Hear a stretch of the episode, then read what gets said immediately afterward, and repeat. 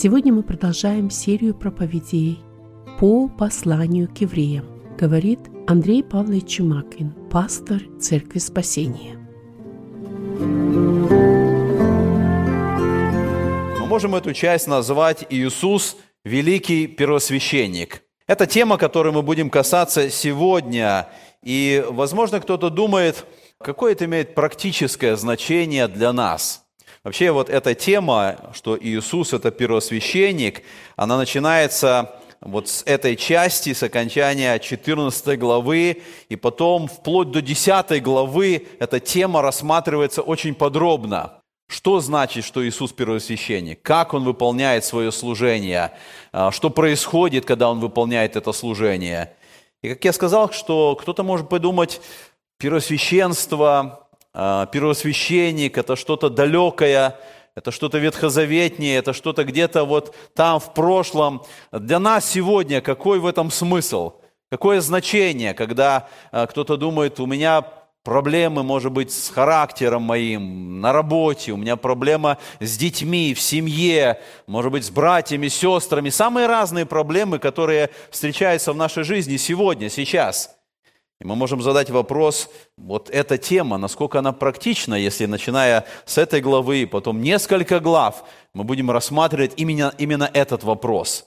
И для того, чтобы нам понять вот сам смысл и практическое значение всех этих вопросов, о которых будет говорить апостол Павел, нам важно понять, что все наши проблемы, все наши трудности, испытания, сложности в жизни, они решаются только на основании того, что делает Христос. И у нас много проблем. Мы сталкиваемся с различными ситуациями, и нам хочется найти ответы, нам хочется получить помощь, нам хочется, чтобы Господь каким-то образом разрешил наши проблемы, ответил на наши вопросы, помог, показал выход, показал путь, по которому нужно идти. И мы должны понимать, что этот путь и эта помощь, этот ответ, которым мы нуждаемся, он только в Иисусе Христе. Только Господь может помочь, только Он может вывести нас из той ситуации, в которой мы оказались. И для того, чтобы нам получить эту помощь, нам нужно понять, что делает Христос. Нам нужно, нужно понять Его служение, нам нужно увидеть, что Он является посредником, Он является первосвященником – и это не просто его должность, которая не до конца понятна для нас, какая-то вот ветхозаветняя должность. Это его реальное служение сегодня. Это его реальная помощь, которую он оказывает каждому из нас, именно в той ситуации, в которой мы оказались. Он готов помочь, он готов поддержать нас. И он совершает это как первосвященник. И пока мы не уясним, что это основание, это фундамент, мы никогда не найдем ответа мы никогда не получим помощи от Господа. И вот когда мы рассуждаем именно об этой теме, что Христос является нашим первосвященником, нам важно уяснить три важных истины. Первое – это наша нужда в Боге. Мы сталкиваемся с ситуациями, с проблемами, и каждый раз, когда мы сталкиваемся, нам важно понять, мы нуждаемся в Боге. Бог должен быть активно, Он должен активно действовать в нашей жизни – и в характере, и в семье, и в проблемах, которые у нас есть. Господь должен делать. И когда у нас есть трудности, переживания, у молодых, молодежи есть свои переживания, их жизни, их планов, которые у них есть. Что нужно делать правильно, как не ошибиться в выборе. У пожилых людей свои есть переживания. И они думают о, о здоровье, может быть, о приближении смерти – и все эти моменты у пожилых или у молодых или у средних людей, они показывают нашу нужду в Боге. Господь нам нужен, и Он желает помочь нам в той ситуации, в которой мы находимся. И это первое, что нам нужно уяснить. Второе, что нам нужно уяснить, это вопрос святости Бога. Бог святой, Бог отделен от греха. И когда мы понимаем, что Бог святой, Он намного выше нас – он отделен от этого греховного мира, тогда мы начинаем думать, как же в этой ситуации Бог, которым мы так сильно нуждаемся, как Он может помочь нам? Потому что всякая проблема, которая есть у человека, это проблема греха. Грех создает проблемы. В отношениях, в семьях, в жизни нашей, самим собой. Грех создает проблемы, но Бог является святым. И третье, что нам важно понять, это наша греховность. Нам важно понять, что мы являемся грешными, и чем ближе мы к Богу, тем больше мы осознаем свою греховность. Чем больше мы желаем понять Бога, приблизиться к Нему, тем больше открываются наши человеческие проблемы греха. И мы начинаем осознавать все больше и больше вот эту нужду в первосвященнике, потому что нам Бог нужен, потому что Он святой и потому что мы грешники. Нам нужен первосвященник, как посредник, который мог бы дать нам помощь который мог бы оказать каждому из нас вот в той ситуации и в той проблеме, в которой мы находимся.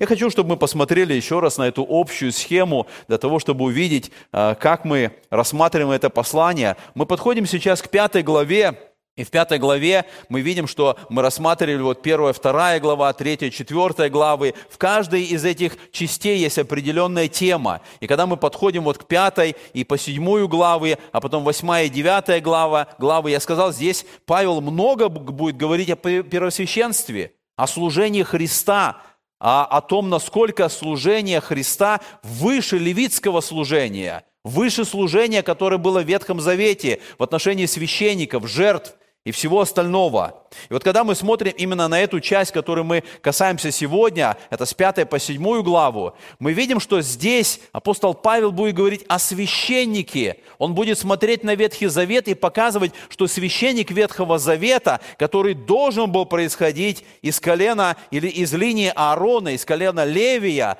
он стоит за народ.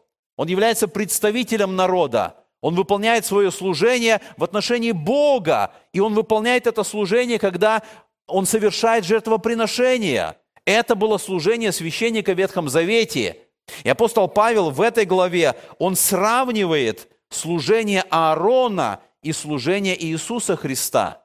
Если в предыдущей главе мы говорили, что Павел показывает, что Христос превыше Моисея, то теперь в этой главе он покажет, что Христос превыше Аарона – и он сравнивает служение Аарона и священников Ветхого Завета с Иисусом Христом. И он показывает, что Христос является особым первосвященником.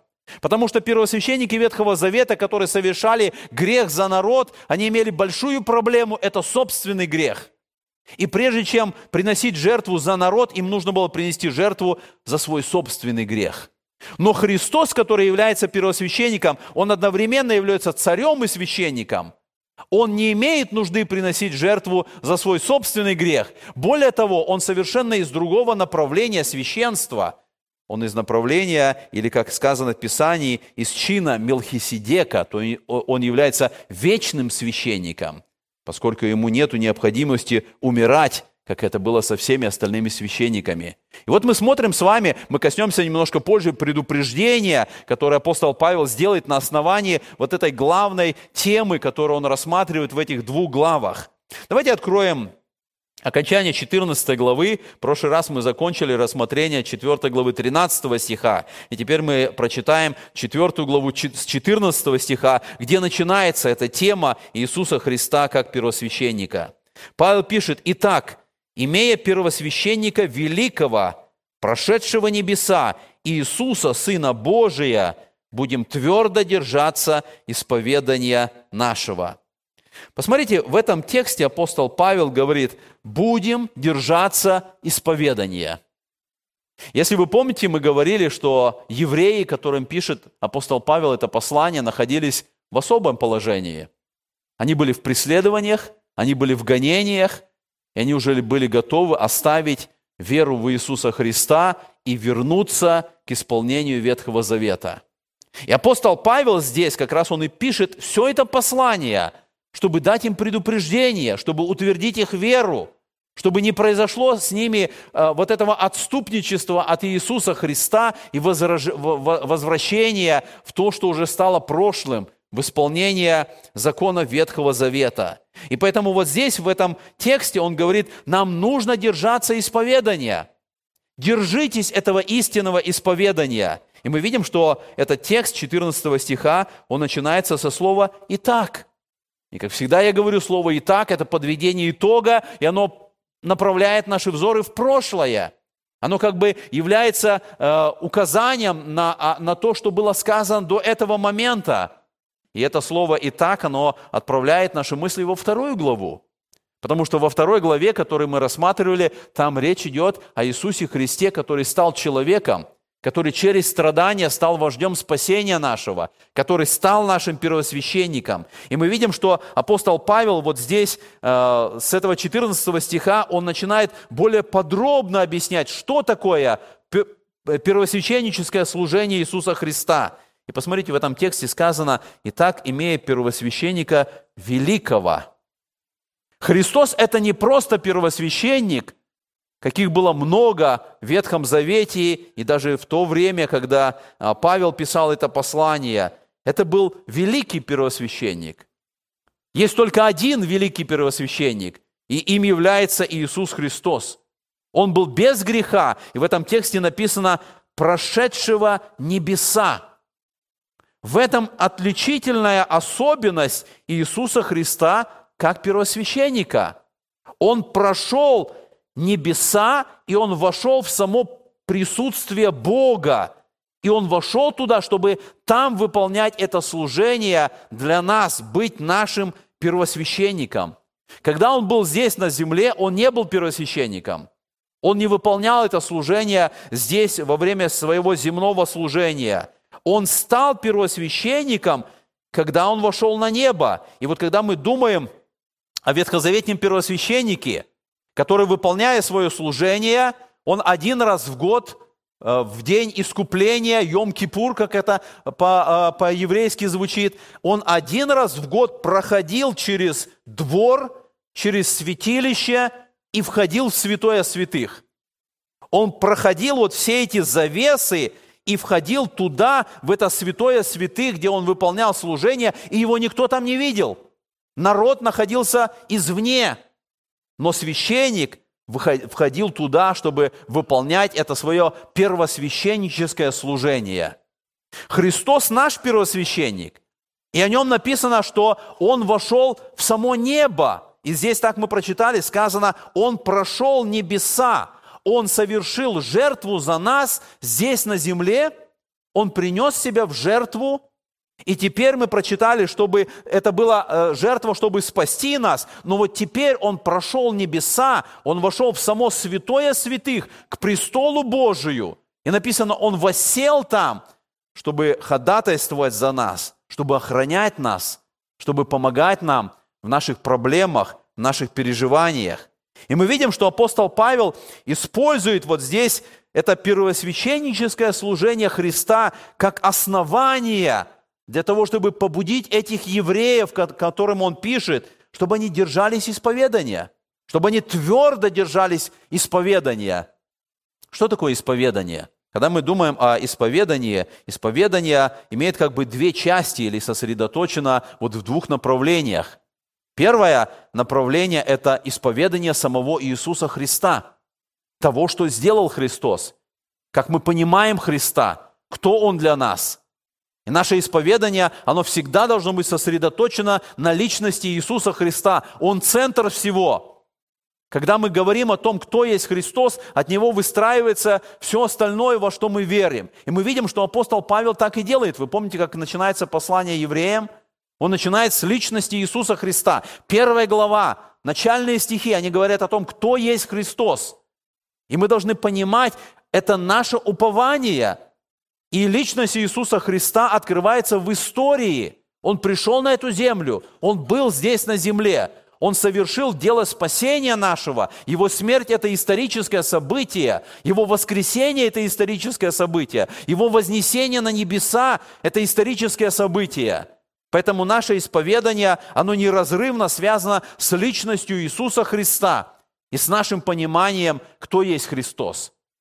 Вторая часть нашего исповедания – это наше понимание всей христианской веры. Апостол Павел пишет послание римлянам в 10 главе, в 9 стихе, он говорит, «Ибо если устами твоими будешь исповедовать Иисуса Господом, и сердцем твоим веровать, что Бог воскресил его из мертвых, то спасешься». Посмотрите, в этом тексте речь идет об исповедании, и Павел как бы подразделяет на эти две части устами твоими исповедовать Иисуса Господом. Это очень важная часть. Мы не просто должны верить, и большинство из нас, мы верим, Мы верим, что Христос Господь. Мы верим, что Он воскрес из мертвых. И, наверное, большинство из нас находит себя во второй половине этого стиха, потому что во второй половине сказано «сердцем твоим веровать, что Господь воскресил его из мертвых». Мы веруем сердцем. Большинство из нас верит, что Христос воскрес, что Бог воскресил его из мертвых. Но это только вторая половина нашего исповедания. А в первой половине Павел говорит, если устами твоими будешь исповедовать Иисуса Господом. Это не относится только к проповедникам. Это не относится только к пресвитерам, только тем, кто выходит сюда за кафедру. И мы говорим, мы проповедуем. Это относится к каждому из нас. Это наше исповедание. Мы должны исповедовать Иисуса Господом, нашими устами. Мы должны искать эти возможности, где это сделать, кому это сказать. Мы должны говорить это друг другу. Мы должны исповедовать Иисуса Господом. Мы должны говорить это людям неверующим. Это часть нашего спасения, потому что здесь сказано, что если мы будем это делать, то ты спасешься. Веровать сердцем и исповедовать нашими устами. Это и есть наше исповедание, это основа нашего исповедания. И поэтому мы видим, апостол Павел призывает евреев, чтобы они не оставляли этого исповедания перед лицом гонений, преследований, тех искушений, в которых они находились. Израиль когда-то позволил чтобы искушения, в которых они оказались, они повлияли на то, что Израиль отвернулся от Бога. И Павел, как мы рассматривали в предыдущих главах, он показывает эту историю израильского народа. То, что было извне, искушения, они повлияли на то, что Израиль отвернулся от Бога, оставил свое исповедание Бога. Им столько было открыто о Боге. Господь вывел их из Египта, Он показал им чудеса, во время десяти казней, когда Красное море расступилось, когда в пустыне были чудеса, они столько знали о Боге, они должны были исповедовать это. Кто есть Бог, который сотворил такие чудеса, выведший народ израильский из э, рабства египетского? Но искушения, с которым они встретились, они заглушили это исповедание – и в результате народ оказался без Бога и остался там в пустыне. И Павел берет вот эту иллюстрацию, он показывает, не оставляйте. Имея Иисуса первосвященника великого, нам нужно твердо держаться нашего исповедания.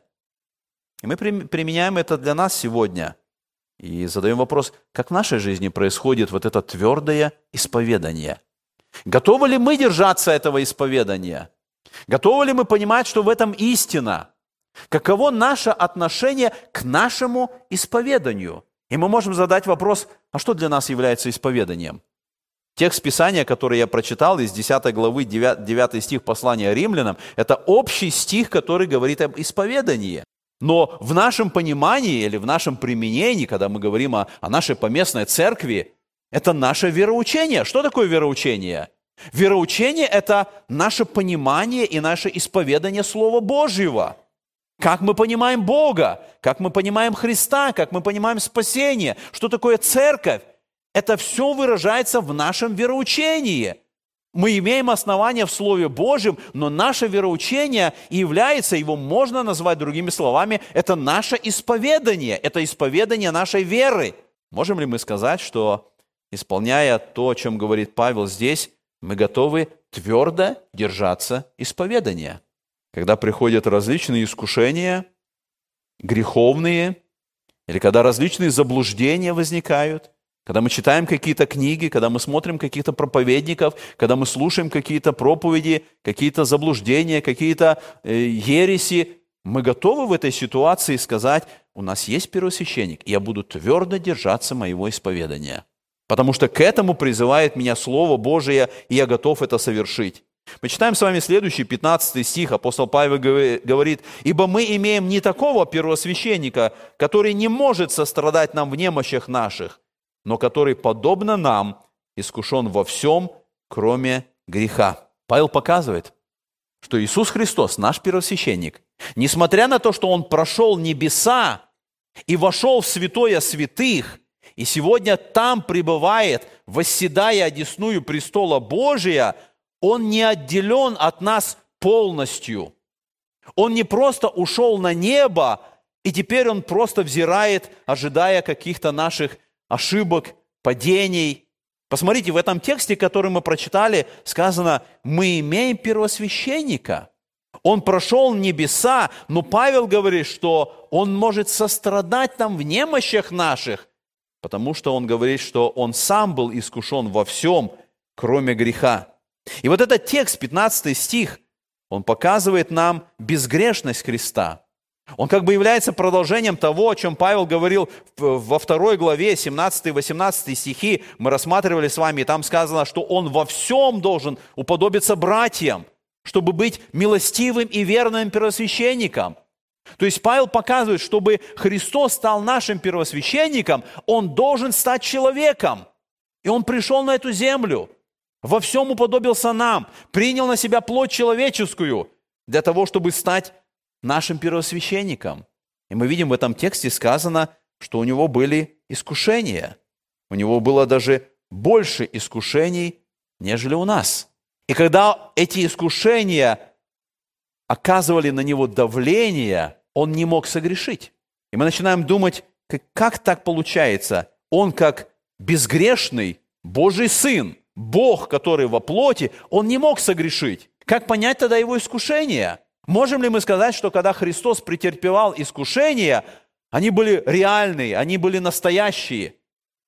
Да, они были настоящие. Более того, давление искушений Христа было намного больше, чем любое искушение, которое претерпевает любой из нас. Посмотрите вот на эту иллюстрацию. Когда мы смотрим на корабль, который борется со штормом, борется с бурей, он находится на плаву, но сила ветра, сила волн, они оказывают давление на этот корабль. И когда эта сила настолько сильна, что корабль уже не способен сопротивляться, ветер или волна переворачивает этот корабль, и он наполняется водой, он идет ко дну. Почему?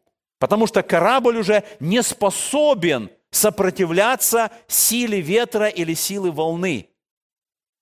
Когда мы смотрим на другую иллюстрацию, когда на грузовик возлагается груз, который намного больше, нежели он может выдержать, происходит поломка, потому что это слишком много.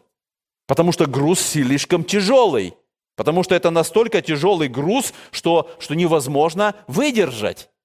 Вот эти две иллюстрации, они как бы применимы к нашей жизни, к нашему состоянию искушения – когда искушение направлено на любого из нас, мы сопротивляемся. Мы не желаем впадать в искушение.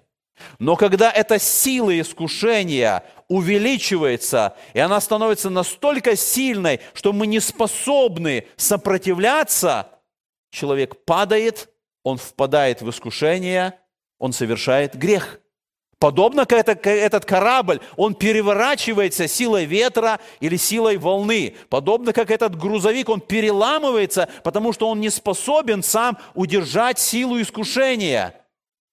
Проблема, когда мы применяем это к христианам, в том, что когда приходит искушение, мы должны понимать, это не моя собственная сила. Мы пытаемся своими собственными силами побеждать искушение, и когда эта сила слишком велика, наших сил не хватает. Именно поэтому Писание говорит, что наша победа в Иисусе Христе. Когда приходит искушение, мы в нем укрываемся, мы у него получаем силу, и он дает нам силу достаточную, чтобы побеждать любое искушение. И поэтому поражение христианина в момент искушения не потому, что нет выхода, не потому, что по-другому никак, только потому, что мы не знаем, где получать силу. Только потому, что мы полагаемся на свои собственные человеческие силы, пытаясь сопротивляться искушению, и в результате этого происходит трагедия, происходит вот то, что с этим грузовиком. Когда мы укрываемся в Иисусе Христе, у Него достаточная сила, чтобы мы одержали победу. Но это речь идет о нас. Что происходило, когда Христос был подвержен искушению – когда на Христа был возложен груз, который невозможно было выдержать, но выхода не было. Христос безгрешный Бог. Он не может согрешить. Он не может упасть. И поэтому сила искушения была настолько сильна, которой никто из нас никогда не, не переживал. Никто из нас никогда не мог бы дойти до такого состояния силы искушения, которая была у Христа. Но Христос не согрешил, претерпевая все эти искушения. Когда мы смотрим с вами четвертую главу Евангелия Матфея, вы помните, там идет описание, когда Христос введен был духом в пустыню. Там для нас понятно сам смысл искушения, который происходит. И нам кажется, когда мы рассуждаем об искушении, мы обычно рассуждаем о каких-то э, грубых грехах, когда мы думаем о пьянстве, о наркомании, о разврате. По сути, когда мы смотрим на искушение Иисуса Христа, мы видим там, что даже вкушение пищи, хлеб – может стать искушением, может стать греховным путем, когда это происходит в непослушании Богу. Это уже может стать искушением.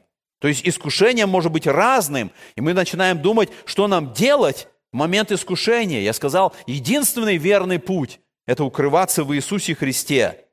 Когда в пустыне дьявол начал искушать Христа, он направлял свои искушения на три основные направления – эти три основные направления искушения открываются в послании Иоанна, когда мы читаем, что все, что в этом мире, это похоть плоти, это похоть очей, это гордость житейская. Это три направления, через которые действует сатана, когда он пытается вести в искушение. Вы помните, именно этими тремя путями дьявол искушал Еву, и мы читаем 3 глава книги Бытие, сказано, «И увидела жена, что дерево хорошо для пищи». И это плоть, это нужда плоти и оно приятно для глаз, и это вожделение очей. И оно вожделенно, потому что дает знание, это гордость житейская. То есть, искушая Еву в саду Эдемском, дьявол направил эти стрелы искушения на все эти три направления.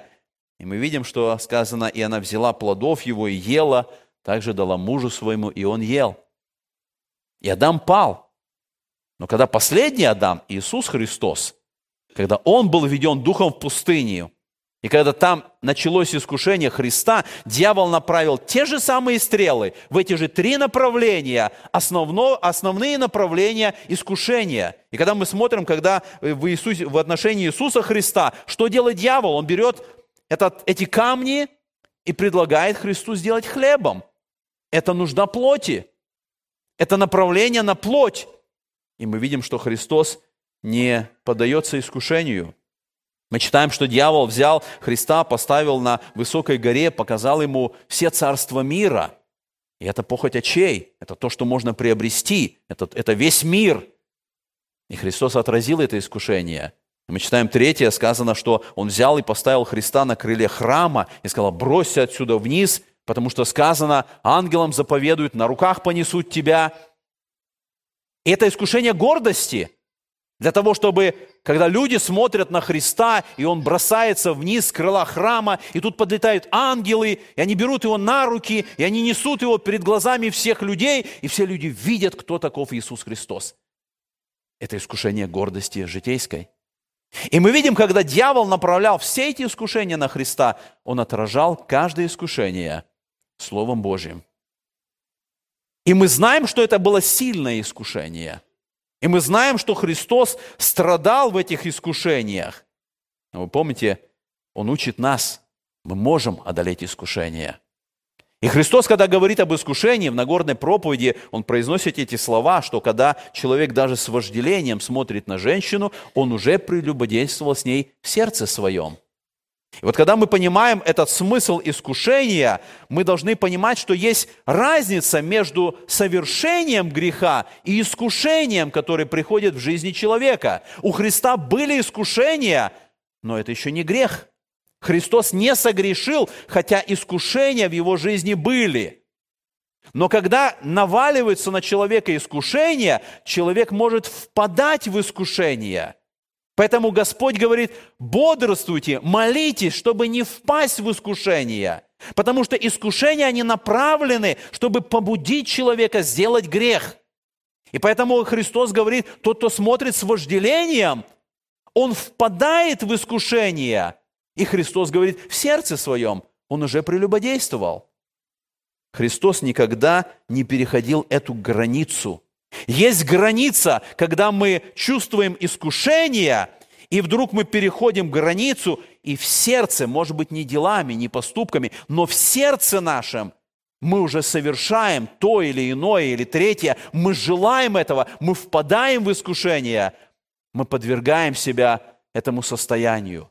Христос никогда не переходил через эту границу. Он никогда не позволял, чтобы искушение перешло в грех в сердце, или в мыслях, или в делах. Если человек не совершал прелюбодеяние в жизни, то вопрос, было ли это в мыслях, было ли это в сердце, допускали ли мы, чтобы искушение вводило нас в грех. И Павел показывает вот в этом тексте, который мы с вами прочитали, он показывает, как нам найти избавление от искушений.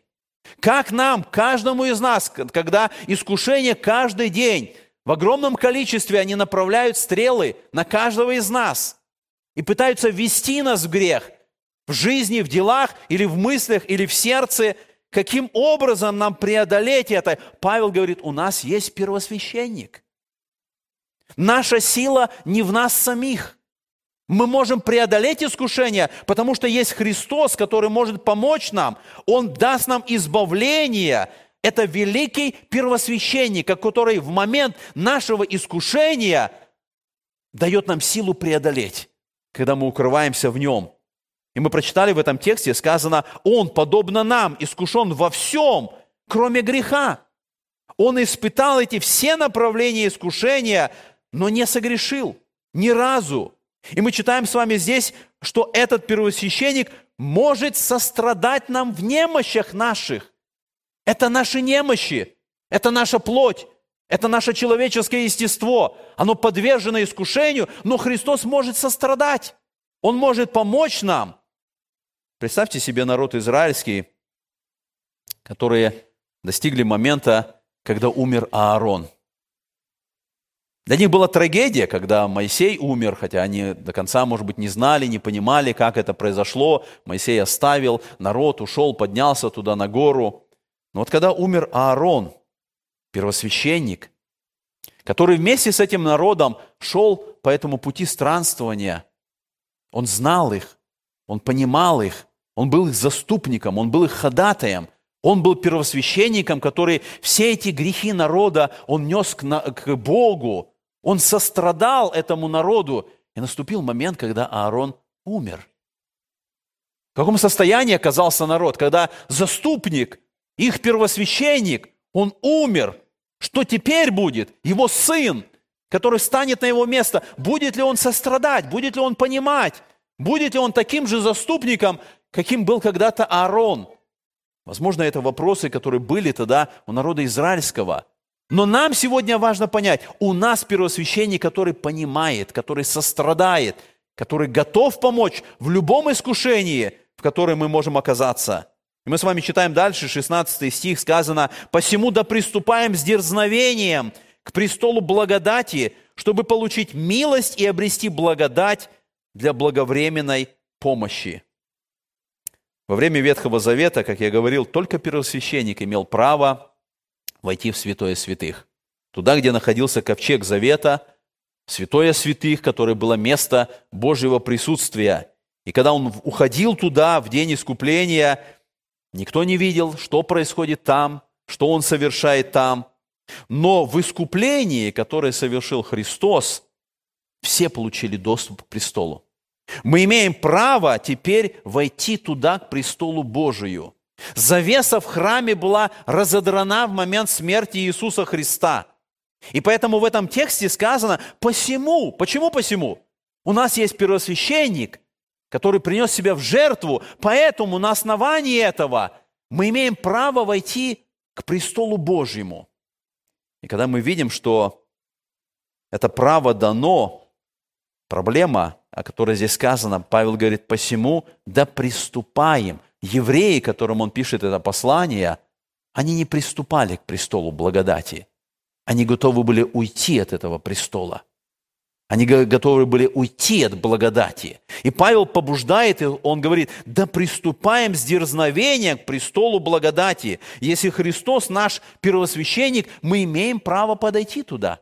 Мы имеем право войти к этому престолу. Для чего? Чтобы там получить необходимую для нас помощь.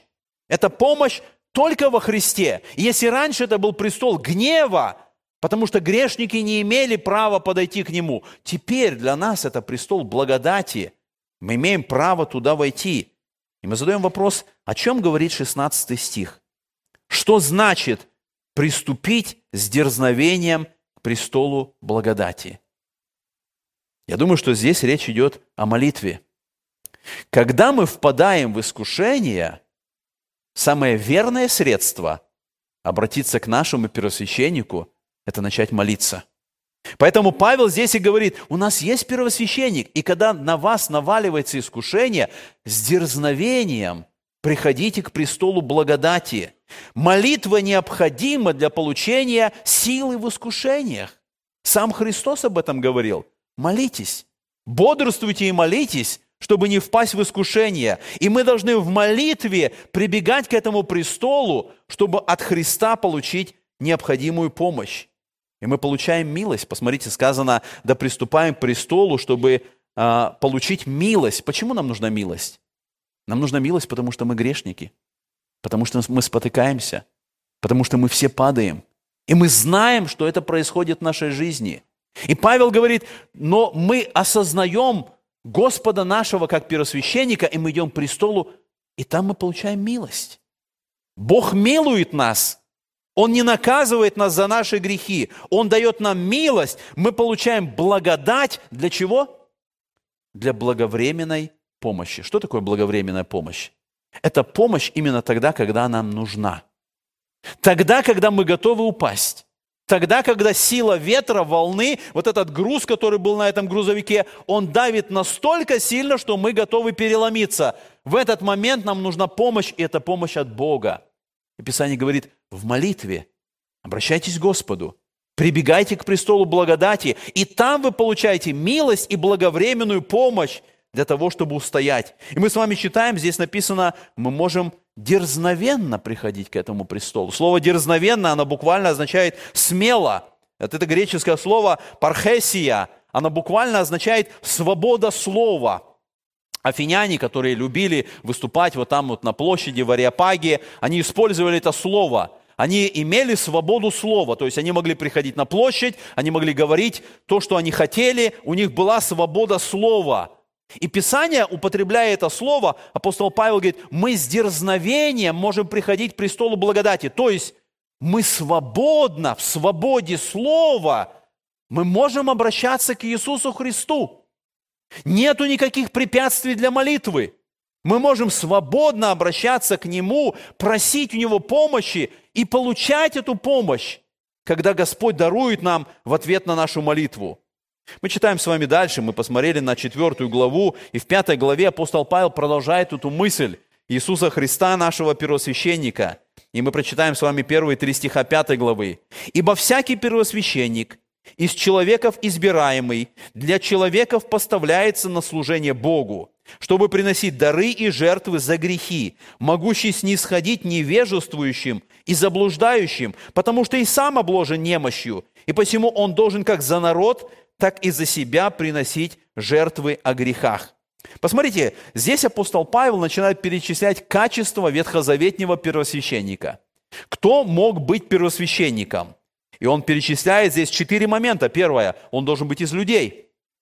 То есть, чтобы первосвященник был первосвященником, он должен быть из числа народа. Он должен быть из людей. Второй момент, он говорит, он должен быть для человеков. То есть его действие, оно направлено для помощи людям. Третье, написано, что он должен служить Богу. Это его направление служения. И, наконец, четвертое, он приносит дары и жертвы. Это все направления первосвященника Ветхого Завета. Когда мы смотрим с вами вот на время сегодня, в церкви есть служители – Служители, которые проповедуют, служители, которые научают, которые помогают, но они не могут приносить жертвы за грех. Служители в церкви могут помочь, помолиться, посоветовать, показать Слово Божие. Но никто из служителей не может за кого-то из членов церкви принести жертву. Именно поэтому у нас сегодня нету священников.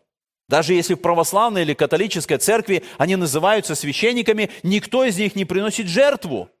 Даже в иудаизме раввины или те служители, которые есть, они не приносят жертвы. Сегодня не приносится жертва, потому что у евреев нету храма, потому что православные и католики не совершают этого. Поэтому мы видим, что есть только одна жертва, которая была принесена Господом, которая была достаточна – и когда апостол Павел перечисляет здесь вот эти качества священников, мы знаем на основании Ветхого Завета, что все ветхозаветные священники, они должны были быть из рода Аарона, они должны быть из колена Левия. И Аарон, брат Моисея, он был первым первосвященником, который был избран.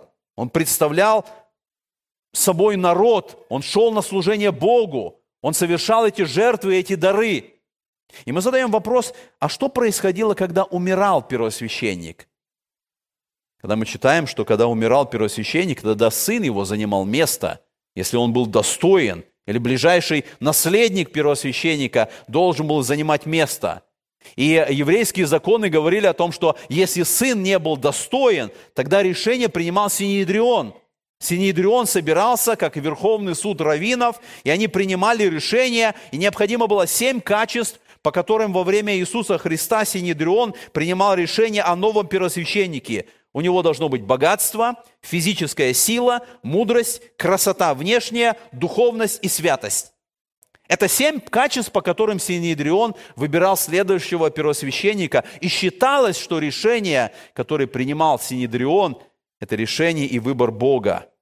И когда мы смотрим с вами вот на эти качества первосвященника Ветхого Завета – мы видим, что здесь сказано, что первосвященник должен соответствовать. Иисус соответствовал этим качествам. Иисус, сказано, он мог снисходить невежествующим и заблуждающим. О чем идет речь? Какое действие направлял первосвященник, когда он видел невежествующих и заблуждающих? Невежествующий – это тот человек, который до конца чего-то не знает – у него нету до конца знания. И когда мы думаем о народе израильском, очень редко было, что а, кто-то из них был невежда в законе. Они с детства изучали закон.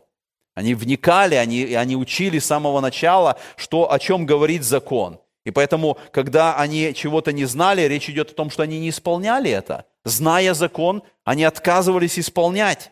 Они заблуждались в чем-то.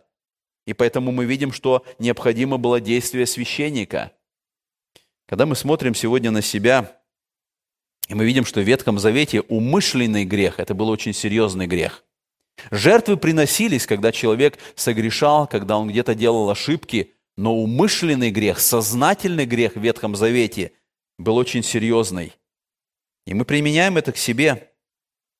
И, возможно, сегодня, когда мы говорим о первосвященнике, здесь, в зале, находится тот человек, член церкви, молодой или старый, который, слыша о том, что у нас есть первосвященник, уже сегодня планирует следующий грех. Самый различный – неверности, обмана, нечестности в бизнесе, разврата. И когда мы понимаем, насколько серьезен был сознательный, планируемый грех в Ветхом Завете, то мы говорим и сегодня это настолько серьезно – Именно поэтому мы видим, что нам необходимо проверять себя, потому что первосвященник приносил эту жертву, когда было покаяние, когда было оставление греха, когда было осознание. И когда мы не применяем это, мы оказываемся вот в этом состоянии заблуждения. Но для нас важно понять, первосвященник, он готов помочь. О нем сказано, что он может снисходить, он может помогать нам. И мы тоже можем быть невежды, потому что когда-то мы делаем грех и не осознаем, что это грех. Есть грехи, которые неосознанные, и священник готов помогать нам и в этой ситуации. И мы видим, что у Израиля священник был обложен немощью, точно так, как сегодня служители в церкви. Мы тоже люди, мы тоже обложены немощью, мы тоже спотыкаемся и падаем. У нас есть только один первосвященник, который без греха, это наш Господь Иисус Христос – и мы видим, что если в то время первосвященник за себя приносил жертву, его собственный грех должен быть покрыт В день, когда он входил в святое святых, прежде всего он за себя приносил жертву. И только потом он входил туда в день искупления, для того, чтобы принести жертву за народ. Но Иисусу Христу не нужна была жертва за себя – он был безгрешен, и поэтому он может совершать это служение. Мы читаем с вами дальше, с 4 стиха сказано, «И никто сам собою не приемлет этой части, но призываемый Богом, как и Аарон, так и Христос, не сам себе присвоил славу быть первосвященником, но тот, кто сказал ему, «Ты сын мой, я ныне родил тебя», как и в другом месте говорит, «Ты священник вовек по чину Мелхиседека». Мы видим, что священство в Ветхом Завете – это не было самостоятельное решение. Это не просто человек, который вдруг решил, он говорит, я хочу быть первосвященником, и поэтому его нужно было каким-то образом принять. Бог призывал. Бог избрал Аарона. И мы читаем в 28 главе Исход сказано, Господь говорит, «И возьми себе Аарона, брата твоего, и сынов его с ним, от среды сынов Израилевых, чтобы он был священником мне». Бог указал на Аарона. Мы видим, что, как это было в Ветхом Завете, точно так же Господь показывает, так и Христос не сам себе присвоил, присвоил славу. О нем сказано, а, мы видим, апостол Павел цитирует этот текст из Псалма, где сказано, «Ты сын мой, я ныне родил тебя». И когда мы читаем с вами вот этот второй псалом, где сказаны эти слова, там речь не идет о священстве – и мы можем задать вопрос, почему Павел цитирует из второго псалма, который является царским псалмом. В нем сказано о том, что Христос является царем, но не сказано о священстве. И апостол Павел цитирует этот псалом для того, чтобы показать, каким священником является Христос. Он является священником, который одновременно священник и царь. И таковым был только один священник – и это личность Мелхиседека. Поэтому и сказано в другом месте, говорит, ты священник вовек по чину Мелхиседека. И мы задаем вопрос, какое отношение имеет Мелхиседек к Иисусу Христу? Павел будет больше говорить об этом в 7 главе, но когда мы думаем вот о личности Мелхиседека, очень таинственная личность, до конца непонятная для нас. Некоторые считают Мелхиседека Симом, а, сыном Ноя, который после потопа жил где-то в отдаленном месте, жил в пещере. Некоторые говорят, Сим это и есть этот Мелхиседек. Некоторые считают, что Мелхиседек это довоплощенный Христос, который в то время уже являлся и э, встретился с Авраамом. Но мы с вами читаем в 14 главе книги «Бытие» о том, что Мелхиседек выходит навстречу Аврааму. Непонятно откуда, непонятно э, э, все обстоятельства – мы читаем, что он был царь Салима, а время, в то время земля Салима это была языческая территория. То есть мы видим, что это был царь, который сделал что-то необычное для Авраама, необычное для самого царя. Он принес хлеб и вино. И мы видим, что о нем сказано, он был священник Бога Всевышнего. По сути, Мелхиседек – это был самый первый священник – еще нигде не говорится о священстве. Милхиседек, он был первым священником за много лет до Аарона. И каким-то неизвестным способом, который не открывается в Священном Писании, Бог назначил себе первосвященника из другого народа, не из народа израильского. Он был этим священником Бога Всевышнего. И потом Бог привел его к Аврааму, с которым Бог заключил завет – и мы видим, что Мелхиседек благословил Авраама, Авраам дал ему десятину, и после этого Мелхиседек исчезает. И потом он упоминается только в 109-м псалме, когда мы читаем 109-й псалом, первые стихи, сказано, «Псалом Давида сказал Господь Господу моему, сиди одесную меня, доколе положу врагов твоих в подножие ног твоих. Жезл силы твоей пошлет Господь Сиона. Господствуй среди врагов твоих. В день силы твоей народ твой готов во благолепии святыни. Из чрева, прежде деницы, подобно росе, рождение твое. Клялся Господь и не раскается. Ты священник вовек по чину Мелхиседека. О чем здесь идет речь? Вот этот 109-й псалом – это царский псалом. Это момент воцарения Давида – но мы видим, что в этом псалме речь идет не о Давиде. Речь идет о Мессии, у которого будет какое-то особое священство. Давид должен стать царем, но Давид никогда не был священником. Служения царя и священника были строго разграничены во время Ветхого Завета. Но в этом псалме сказано, Господь сказал Господу моему, сиди одесную меня. И этот Господь, который будет сидеть одесную Господа, он будет священником по чину Мелхиседека. И мы видим, что здесь речь идет о Мессии, о Иисусе Христе. И Иисус Христос не был из колена Левия. Об этом Павел будет говорить несколько позже. По сути, по закону он не имел права быть священником. Он был из колена Иуды, это царское колено. Он имел право быть царем, но он не имел права быть священником из направления или чина Левия. И поэтому Господь говорит, ты священник по чину Мелхиседека. И это другое священство. Это что-то не такое, подобно как Аарону. Это вечное священство.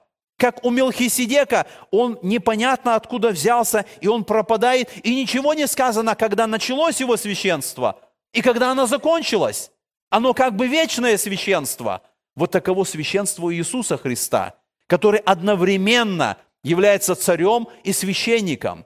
И если священство Аарона было ограниченное, потому что каждый священник доходил до своей смерти, и он умирал, и нужен был новый священник, и новые жертвы, и нужно было новое покрытие греха, то священство Христа – это вечное священство. Он постоянно приносит за нас молитвы или обращение к Богу для того, чтобы мы получали спасение.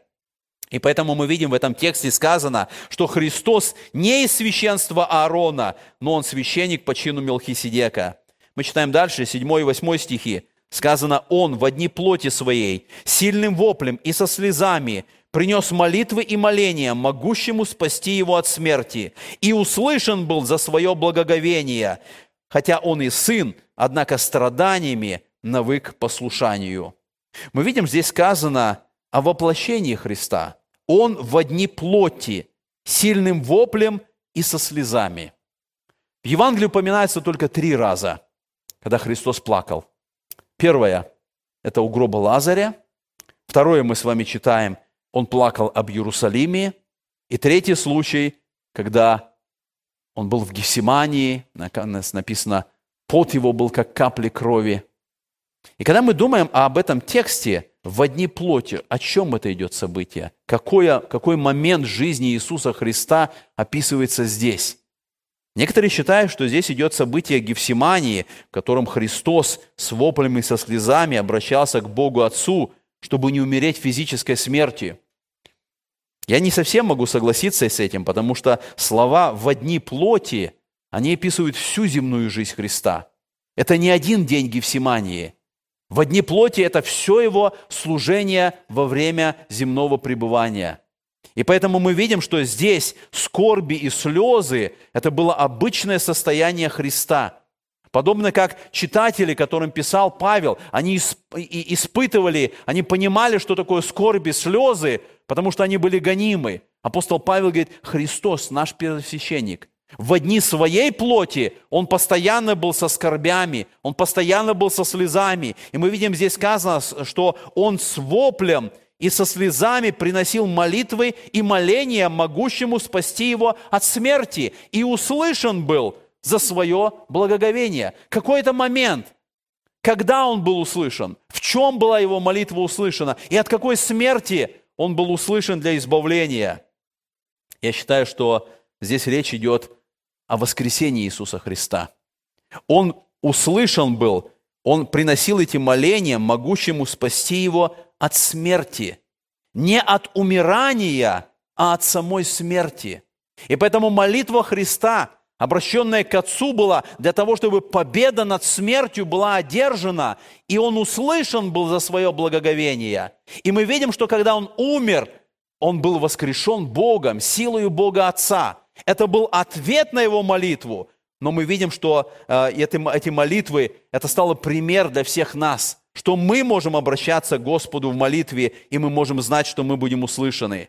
И, наконец, давайте прочитаем э, окончание этого, этого текста, 9 и 10 стихи. «И совершившись, сделался для всех послушных ему виновником спасения вечного, быв наречен от Бога первосвященником по чину Мелхиседека». Довольно сложный текст. Я не знаю, как объяснить, что Господу Иисусу Христу необходимо было совершенство. Совершившись означает «дойдя до совершенства». Я думаю, что апостол Павел имеет в виду, что он выполнил все, что необходимо. В полноте, в совершенстве он выполнил это дело спасения нашего. И мы видим, здесь сказано, что он сделался для всех послушных ему виновником спасения вечного.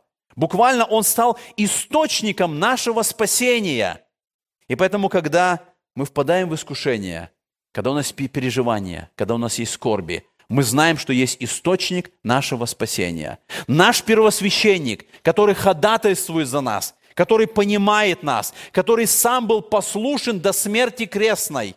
И мы смотрим на эти слова, о которых говорит апостол Павел здесь, и нам непонятно, каким образом он навык послушанию. Почему Христу нужно было проходить через страдания, чтобы как-то научиться послушанию. Он проходил этим путем, когда он был мальчиком, когда он был подростком, когда он был юношей. Он проходил этими моментами страданий и учился послушанию. И когда в нашей жизни приходят скорби или переживания – мы понимаем, у Бога есть цель. Мы проходим через это, и Господь учит нас быть послушными. Потому что для нашего спасения необходимо наше послушание. Посмотрите, в этом тексте сказано, «И совершивший сделался для всех послушных Ему виновником спасения вечного».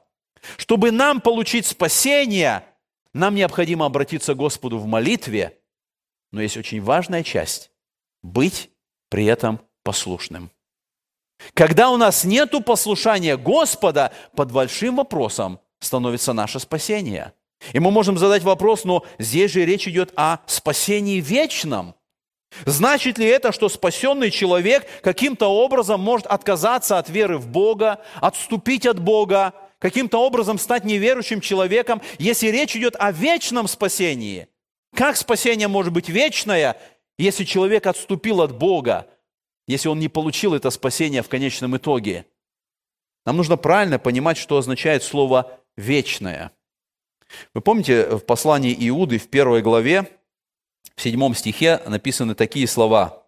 «Как Содом и Гоморра и окрестные города, подобно им блудодействующие и ходившие за иной плотью, подверглись казни огня вечного, поставлены в пример» подвержись казни огня вечного. Мы читаем книгу «Бытие», этот суд, который был совершен над Содомом и Гоморой. Это не был огонь, который загорелся и горит до сегодняшнего дня.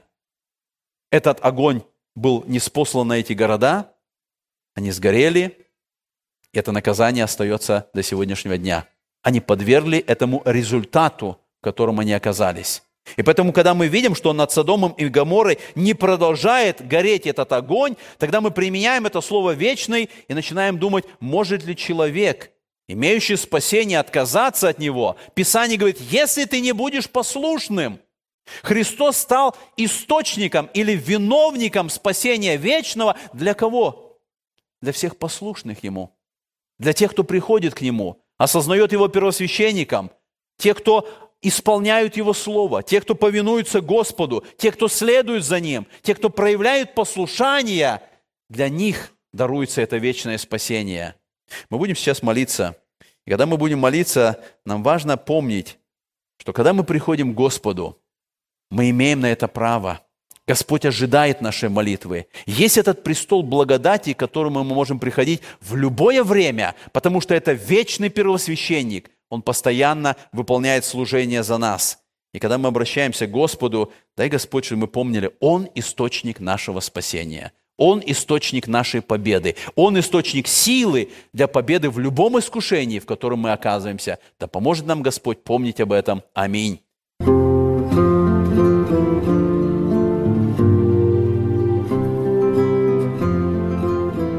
Эту проповедь вы можете еще раз прослушать в нашем приложении смартфона под русским флагом в передачах проповеди, а также на сайте Церкви Спасения salvationbaptistchurch.com. Вы слушали радио Зегенсвелле «Волна благословения», город Детмалт, Германия. Дорогие радиослушатели, мы желаем вам Божьих благословений.